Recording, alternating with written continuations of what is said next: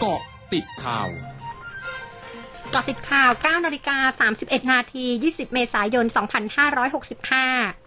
นายธนกรวังบุญคงชนะโฆษกประจำสำนักนายกรัฐมนตรีเผยพลเอกประยุทธ์จันโอชานายกรัฐมนตรี และรัฐมนตรีว่าการกระทรวงกลาโหม ได้ติดตามความคืบหน้าและพอใจต่อแผนงาน Air Travel Bubble ระหว่างไทยอินเดีย ที่หน่วยงานภาครัฐได้พัฒนาความร่วมมือร่วมกับภาคเอกชน ส่งเสริมการท่องเที่ยวเส้นทางจากสาธารณรัฐอินเดียมายังประเทศไทย เสริมสร้างประสบการณ์ที่ดีให้แก่นักท่องเที่ยว และมุ่งขยายตลาดอินเดียในประเทศไทยให้กว้างขึ้น หวังกระตุ้นเศรษฐกิจและการท่องเที่ยวไทยให้ฟื้นตัวหลังการผ่อนคลายข้อจำกัดในการเดินทางระหว่างประเทศ นายชินวรบุญเกียรติ สส นครศรีธรรมราชพักประชาธิปัตย์ในฐานะรองประธานคณะกรรมาการวิสามันพิจารณาร่างพระราชบัญญัติประกอบรัฐธรรมนูญ หรือพรป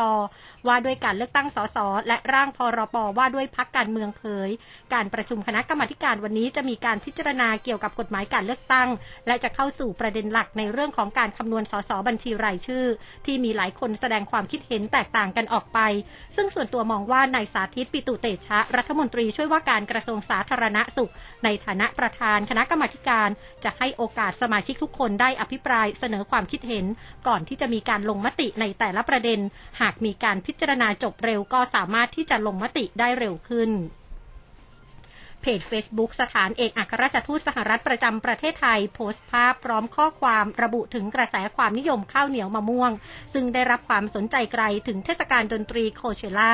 ถึงขั้นมีอดีตประธานาธิบดี 4 คนยังอยากขอลองชิม ศูนย์ประสานงานและแก้ไขปัญหามลพิษทางอากาศในกรุงเทพมหานครรายงานสถานการณ์ฝุ่นละออง PM 2.5 เช้าวันนี้ ตรวจวัดได้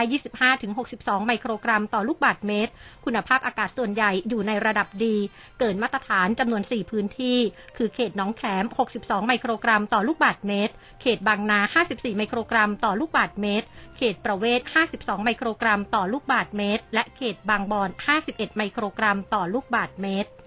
ช่วงหน้าคืบหน้าข่าวอาเซียนค่ะ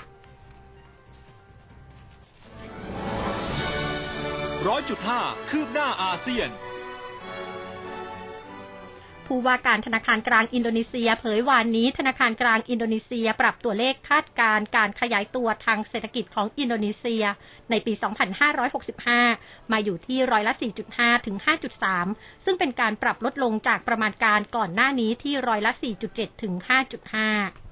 นอกจากนี้ผู้ว่าการธนาคารกลางอินโดนีเซียกล่าวว่า